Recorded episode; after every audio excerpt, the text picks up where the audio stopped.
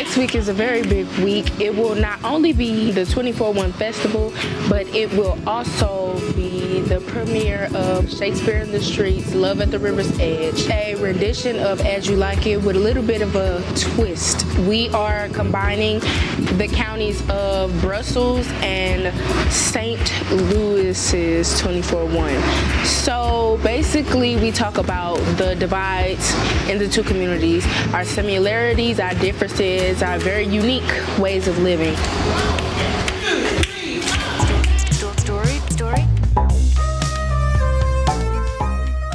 From the Center for the Study of Art and Community, this is Change the Story, Change the World, a chronicle of art and transformation.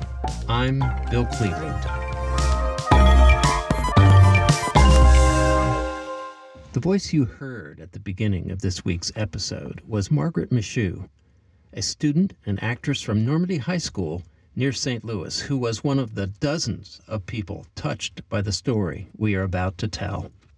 We call this week's episode of Change the Story, Change the World, Love at the River's Edge. In it, we hear from actor, director, dancer, and educator Kathy Bentley, whose life's journey has taken her from Saint Louis to the Great White Way and back again to the home of the Gateway Arch. Along the way, we learn how an aspiring young thespian grows to become respected theater professional, anti-racism activist, and recipient of the twenty twenty Saint Louis Visionary Award. This tale of two cities segues nicely into another powerful story of two extremely different places, the very rural Brussels, Illinois, and the Saint Louis ring city of Pagedale, Missouri, whose citizens are brought together by way of the unlikely interlocutor of William Shakespeare's As You Like It in the fall of two thousand nineteen. Kathy's direction of this ambitious collaboration, initiated by Shakespeare Festival Saint Louis's Shakespeare in the Streets program, involved hundreds of community members from both towns, as well as the Normandy Schools Collaborative, Brussels High School, and Beyond Housing, a regional community development organization. The year-long undertaking produced a performance that not only took audiences and actors from both towns across the Mississippi River to stages in each community, but it forever changed the story of both places. My conversation with Kathy took place on May twenty-seventh, just thirty-eight hours after George Floyd's murder in Minneapolis, Minnesota. Part one, Love-Hate. How are you, Kathy? Um, I think I'm okay. I thought I was doing good, and then I made the mistake of getting on social media and looking at stuff, and I'm just, you know, I mean, I already knew about the killing in Minnesota. Minneapolis police fired tear gas and rubber-coated bullets at thousands of demonstrators who gathered Tuesday to protest the killing of George Floyd. That mixed with a um, man, who was killed man in Central Park, people dying of coronavirus. It's just a lot. So today, you know, so you know how you wake up, I'm like, oh, I'm doing good. And then, and then I just. Yeah. I mean, it's really weird. We're isolated, but we're bombarded. Yep. Kathy, hopefully this conversation will be uh, different, because I want you to tell a story, which of all the people in the world, you know best, because it's yours. I'd like to begin by asking you to reflect that you're sitting across the table from your colleagues and you're sharing with them what it is you do in the world. What's what's your work? What's your mission? Okay. My mission is to bring people together to create a space where we can jointly create, excavate, build, nurture, activate stories from our shared experiences, from maybe not shared experiences, where we can have space for each other's unique experiences and places where our experiences intersect. My work is about leading people to that place of self-discovery and affirmation that helps them to see themselves in a different way as Uh, storytellers, as members of a collective group of people. My work is to hold space for people who may not feel like they have a place or a space to be who they are. What was the path that led you to, to that that mission? What's your what's the story of how you came to that work? Well, you know, I think as a as a person who's always been connected to the arts, just for my entire life, as a dancer and an actor, I moved to New York to perform and did that and, and love hated it a lot and got connected with an organization in Harlem that helped me to see all these other ways that I could be creative and artistic. And they had to do with working with schools or community groups or, you know, just in ways that didn't look like the traditional going to an audition. And I thought that was really gratifying. Like, oh, I can help build a curriculum around Harlem Renaissance and how it relates to being a young boy or girl in Harlem right now, you know, or in the nineties. So that, that led me to look at at my creative self in a different way, as somebody who could actually instigate these kinds of stories and not solely be someone who is given a story to recreate as an actor. So that got me very excited and, and like, oh, okay, I could actually help people create, help people devise work and direct other people's stories. And, you know, so I think that my lifelong mm. um, mission of building community, it's just been part of what I've been raised to to value, is that community is really, really important. And the only way I know how to do it is through the arts. So so that just has been the center of how I do what I do, is this this community building piece that's really important to me. What was that organization that you mentioned? Oh, Blackberry Productions. I'm still really good friends with the founder. She's like a sister. She's like a, a big sister to me. And we did a play together. And and I thought, she is Looney Tunes. This woman, you know, who is Stephanie Bear. And she was just the most talented and creative person that I had met. I mean, she just, it was like, you know, somebody who wakes up with like fifteen ideas, her feet hit the floor. That's how I felt about her. And I'm like, wow. And we had, we came up with a bunch of stuff. We, we were, we still, every time we talk, we got something new. But that, as a young performer, she was so inspiring as far as just the limitless creativity that we have as human beings. Um, so I got to work with Blackberry Productions after we worked together as performers. I worked with the company quite a few, you know, maybe five years or so in different capacities, writing grants. I mean, stuff that I was like, okay, well, yes. And, you know, uh, creating curriculum, you know, all that, just really, and directing. That's when I first started directing, was with her company. And, and I got really excited about that. So you ended up, you're, you're in Saint Louis. I'm in Saint Louis, Missouri. What took you from finding a new spark on the street in New York back to Saint Louis? Yeah, right. Well, yes, I'm from here. And then right after college, I moved to New York with my um, high school friend, no clue. And I lived there for ten years. You know, a lot of growth happens between the ages of twenty-three and thirty-one. Perform all over the place, you know, and, and just be an actor. A, a lot of that did happen, you know, in different ways. I made friends for life there, had experiences that I just could never have had anyplace else but New York, because there's nowhere like it. Uh, and and I'm so grateful for that experience, you know, and would a- advise anyone to do that. If it's in your heart to move somewhere, do it, do it. And I lived there for ten years and got married, uh, had a baby. A couple of years later, got separated. And I was like, felt like I needed to be back home, close to family. And so uh, that brought me back here. And my, my mentor, who I've known for since I was in uh, college, actually got me to finish my degree, convinced me, Bill Grivna. He just kept, you know, he talked me into it. And he got me on uh, at S I U E, where I teach. I want to direct. I love this. And I want to do some other things with this theater stuff. Part two, The Golden Eagle Ferry. Kathy has a growing reputation for her social justice and undoing racism work. She's made this a central part of her practice as both an educator and as a theater director. In part two, we explore one prominent example of how this is played out in the community. One of the things that that I would like to ask you to do is to think about all, one or two stories of your work that represent the kinds of things that you're trying to accomplish with your efforts in community. I feel so grateful because I I feel like I put in, in the path of projects that can be so fulfilling. I'm thinking of wonderful experience that I got to have last year, Shakespeare Festival Saint Louis. I got to direct their Shakespeare in the Streets production, which is a big community-involved production. It's like a year-long prep period. I was asked to come on board, and it was going to be something unique that they hadn't done before.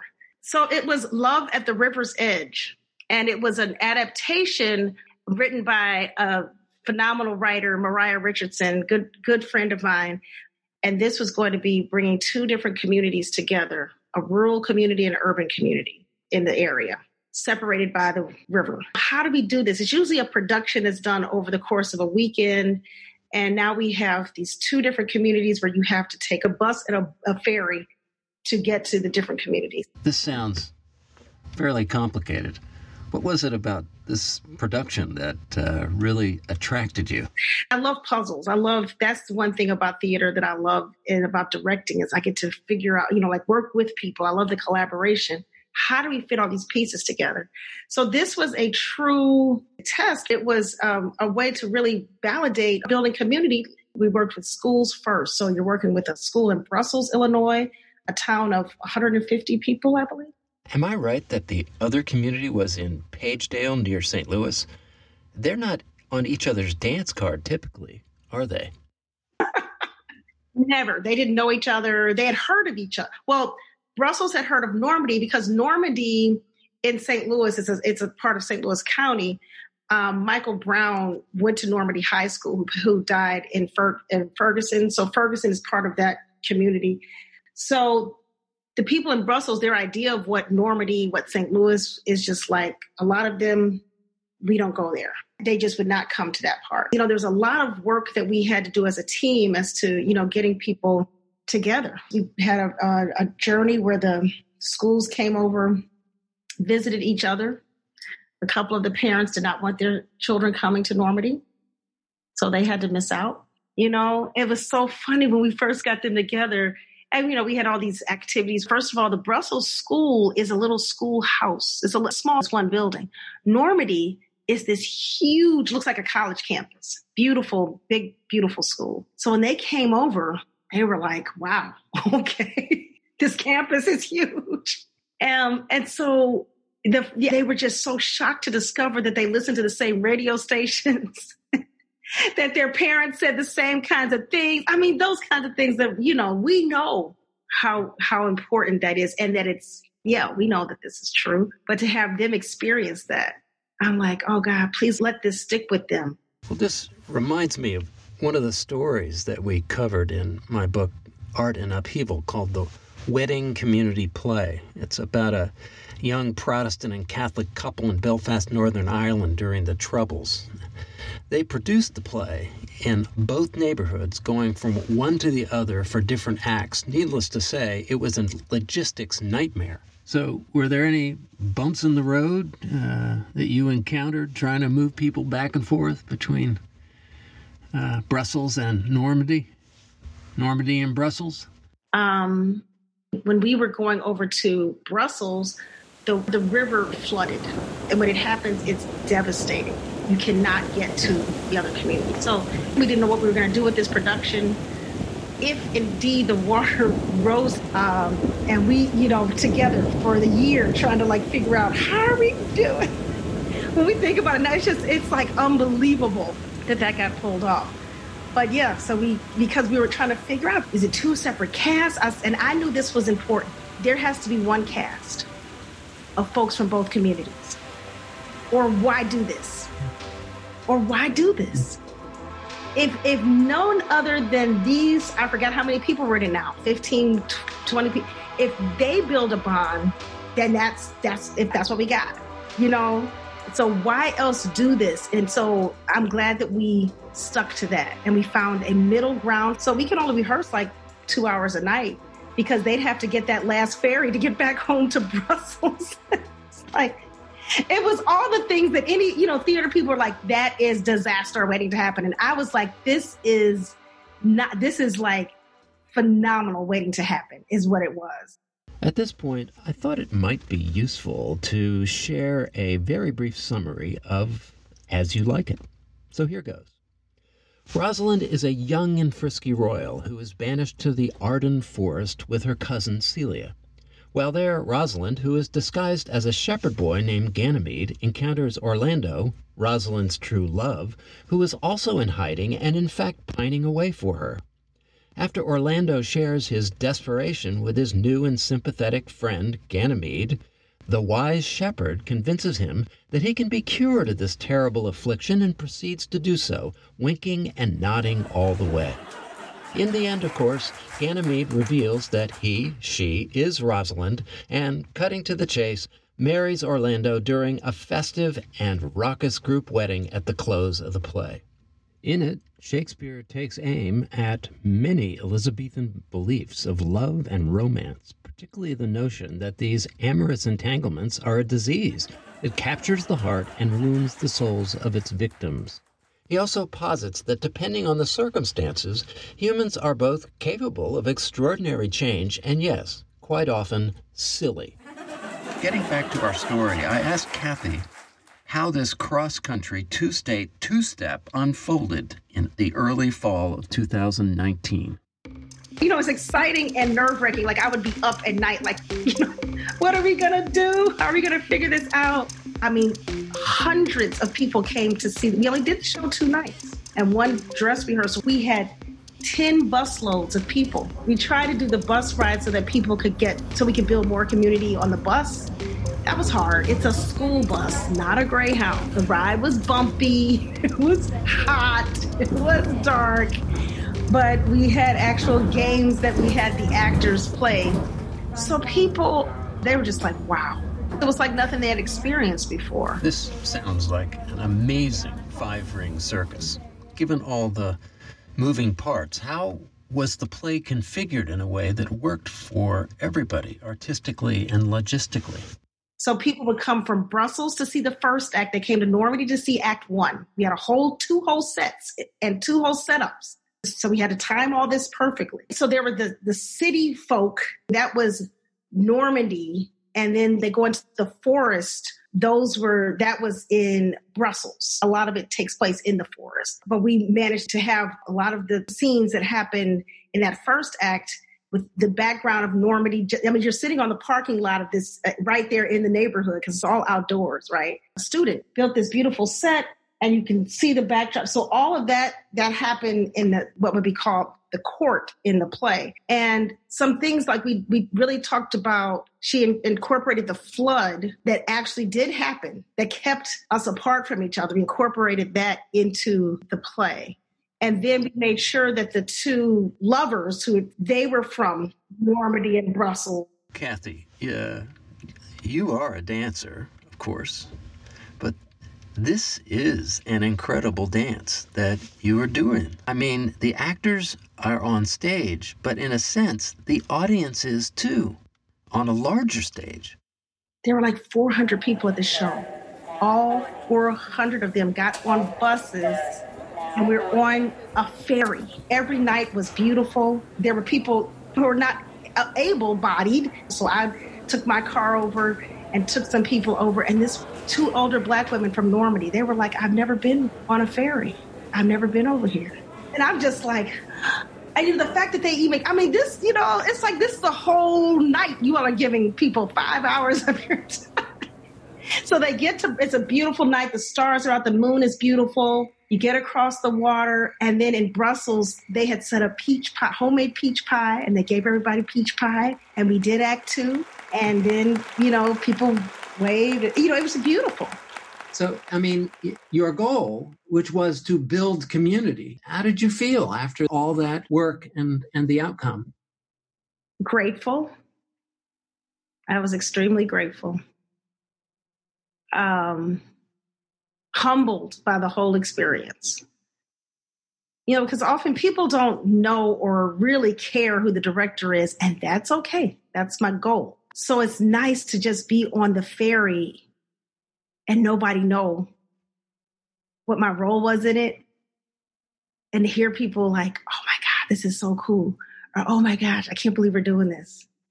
And I was just like, you know, you just want to burst with just joy, because knowing how many people it affected, and then knowing that bond that was built with that cast, that really was, I mean, there are a couple of um, Mexican families in Brussels. There are no Black folks. So I would always kid them. I was like, you know, that's a cute little house. Could, if I bought that, would I be okay? And they would be like, yeah, come on. You know, for th- some of those students, this was prayerfully life-changing in how they see folks and communities that are different than them, and for our students from Normandy. What's your sense of what happened in these two communities in the play's aftermath? I knew from my experience and from being an elder, as I like to tell people, I'm an elder, I know these things, is that that has to override production. You got to have people love each other. You got to have people like, I can't wait to see you at rehearsal. You got to have people who, after the whole experience, still went to Brussels for a cast party like the next month to ride horses on one of the cast members' farms. You got to have that. That I knew was more important, because then on stage, I got your back. You forget a line, I got, because we have, these are community folks. These are not all actors. We had some actors. We had some few, but a lot of them were teachers. You know, so it's, it's making me tear up just thinking about that experience. Was just, it was so affirming to me about the power of just having people just talk to each other. You know, so they fell in love with each other. I fell in love with them. During the reunion that Kathy mentioned, Ralph Moses, the Brussels-based horse trainer that hosted that gathering and had a small part in the play, and Margaret Michoud, the Normandy High School junior we heard from at the top of the episode, reflected on their experience with the play. First impressions of people. When you meet somebody the first time, you have a first impression. And I got to know people at a depth and a, uh, and a level of uh, intimacy that you wouldn't normally encounter. Getting on the bus, doing the activities, interacting with the two communities combined, I thought that was just the most loveliest part. It's left me with such fond memories of the whole, the whole cast, the whole entourage, you know, all the people. Just great. It's just great. It was magical.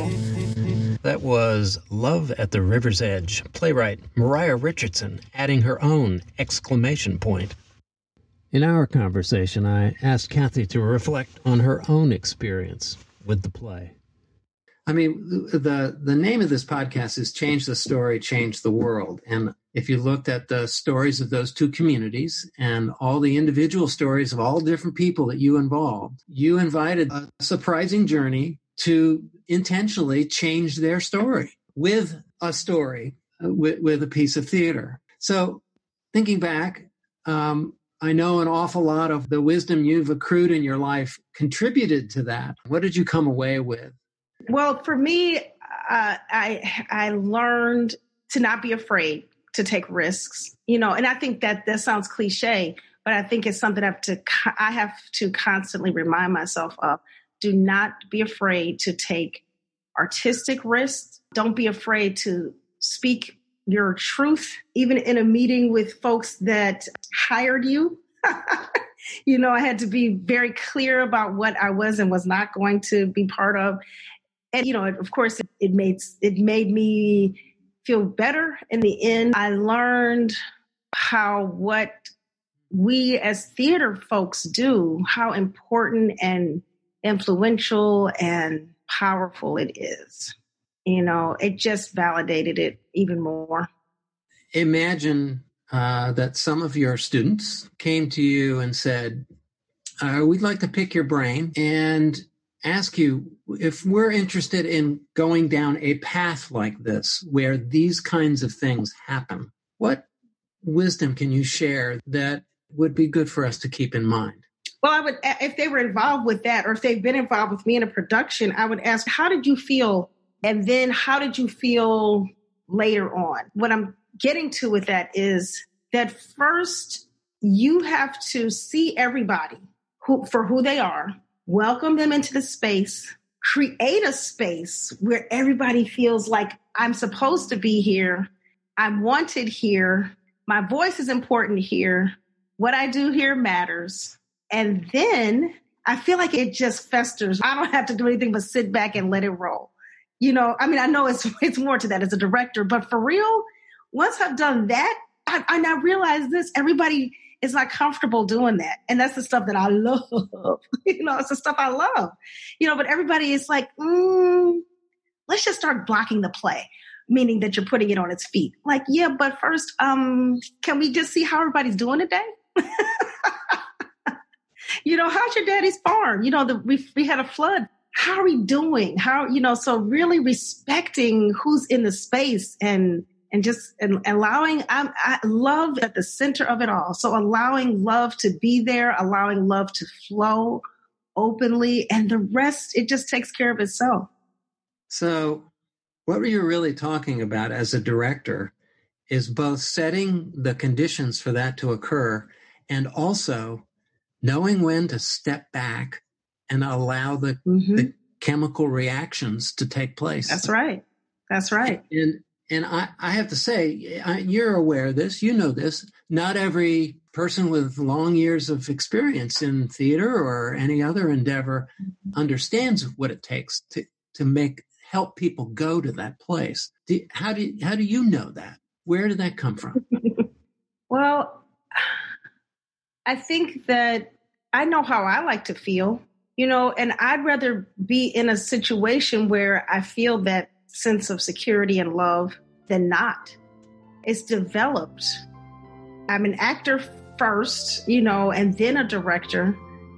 And I've been in some situations as an actor where I'm just like out there on my own. You just got to figure it out. And it's like, okay. So that pulls on another set of skills. And then I've been in environments like with Blackberries where it's like, oh my God, you know, just this family feel of like, this is how we create that, that really, and I really will say that as I think about my development, that experience with my, my sister, Stephanie, really shaped, and I tell her this and she's like, ah, she doesn't, but it's like, it's true. It shaped how I approach what I do, you know, and coming from a family where community and working in community was always important.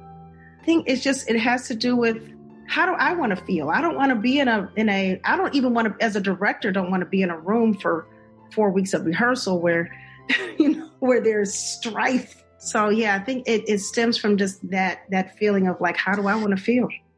We're in a, it's a collaboration. So. And I would just add um, and applying an awful lot of skill set to that, because some things work and some things don't right. work. Right. Trust is a delicate yes. thing. And um, not everybody comes to it in the same way.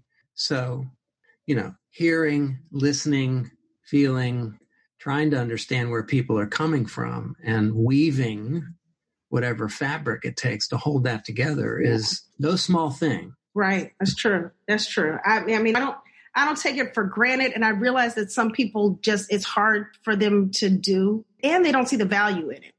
Mm-hmm. I, when I go to a show, I can tell whether or not there was love in the room, you know, because I look, I look and I said, there is no heart in this production. And there's no heart because some director decided that's not that important. Let's get this sucker on his feet. Let's get this sound in here, these lights. And I'm like, mm-hmm, but nobody is loving each other up here. Or even if they have to hate each other, they have to love each other first enough to trust that I can give you whatever's needed for this character. And so, yeah, so I mean, I think, yeah, it's not a, it's not something that I, I, I take for granted as a skill set. And I, and as a, a professor for how many, a long time, sixteen, fifteen, sixteen years, you know, I don't think that it's something that we teach in the academy, mm-hmm. community building one oh one. Well, which actually brings to mind, you and I are involved in a, an attempt yes. to bring people from a lots of different uh, walks of life into a space in a way that generates trust and security and a, a sense of agency. And so this is more important than just putting on a good play. It's right at the core of how do we move this world we live in from A to B that brings everybody along in a way where we all thrive.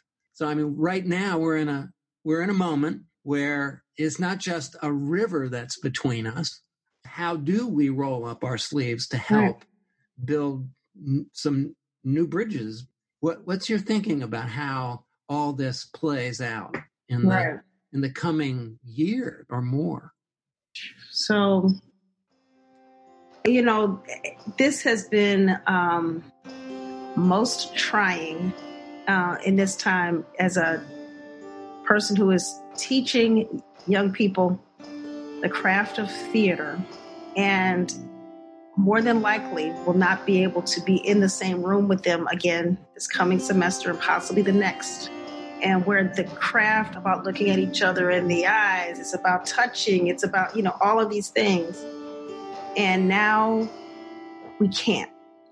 What I am sure of is that as artists, because we are creative, because this is what we do, that we are going to collectively figure it out.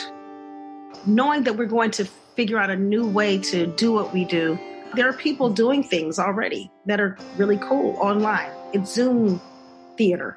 It's different, you know. Um, so I think that if we can keep creating and supporting each other in the different kinds of creation and renaming things so that it makes sense, because there will be another side to this where we will be in the same room again, I, I believe, where we will be able to do some of the things that we did before.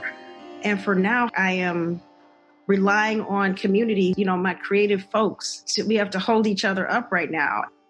You describe your mission in a very s- simple way, actually, which is make a space where love can lo- live, right? right. Um, generate trust, be with each other, and respect each other. And the, the real question is, how, how do we do that under these new conditions? How do we be together in service to the story? Yeah. And there's more stories now that need to be told than any time in the recent past. That's right. And someone didn't turn off the, the story machine. Right. You know, I mean, how did you get through the, the the storm? So the moment of being back together on stage, whenever that is, is going to be a special thing. Yes, it is. Not going to take it for granted. No, not at all. I'm, I can't, I'm just trying to imagine, like, what is that? Like, I have, I'm, I'm supposed to direct a play in November at S I U E, and I'm already like that that needs we're just going to develop something to be online. And I what I really want to explore is how this pandemic has affected Black folks, uh, folks that are socioeconomically under-resourced. I really want to want my students to look at that, um, and I want us to create something for this medium, whatever it's called, Zoom theater, whatever it's called. Um, because I also feel like it's a time for us to really explore this. You know, this is, you know, so this is what we're going to, we're figuring it out. We are. We're figuring it we're out. Figuring it out. That's what humans do. That's right. Just figure, figure shit out. That's what we got to do. We have, we don't have any other choice. Right. Figure it out. Right. Well, Kathy, thank you. Thank you. Thank you so much. All right. Have a good rest of the day. And thank you to our community partners out there, the Saint Louis Regional Arts Commission, Charlotte Street Foundation, the Arts Extension Service at the University of Massachusetts at Amherst, that have made it possible for Kathy and I to collaborate over the years. And to you, dear listeners, we hope you enjoyed this week's episode and invite you to join us again next week. Same time, same station, and anytime on the Center's website, w w w dot art and community dot com, for show notes. Change the Story, Change the World is a production of the Center for the Study of Art and Community. It's written and directed by Bill Cleveland. Our theme and soundscape are by Judy Munson. Stay cool, stay well, and make stuff.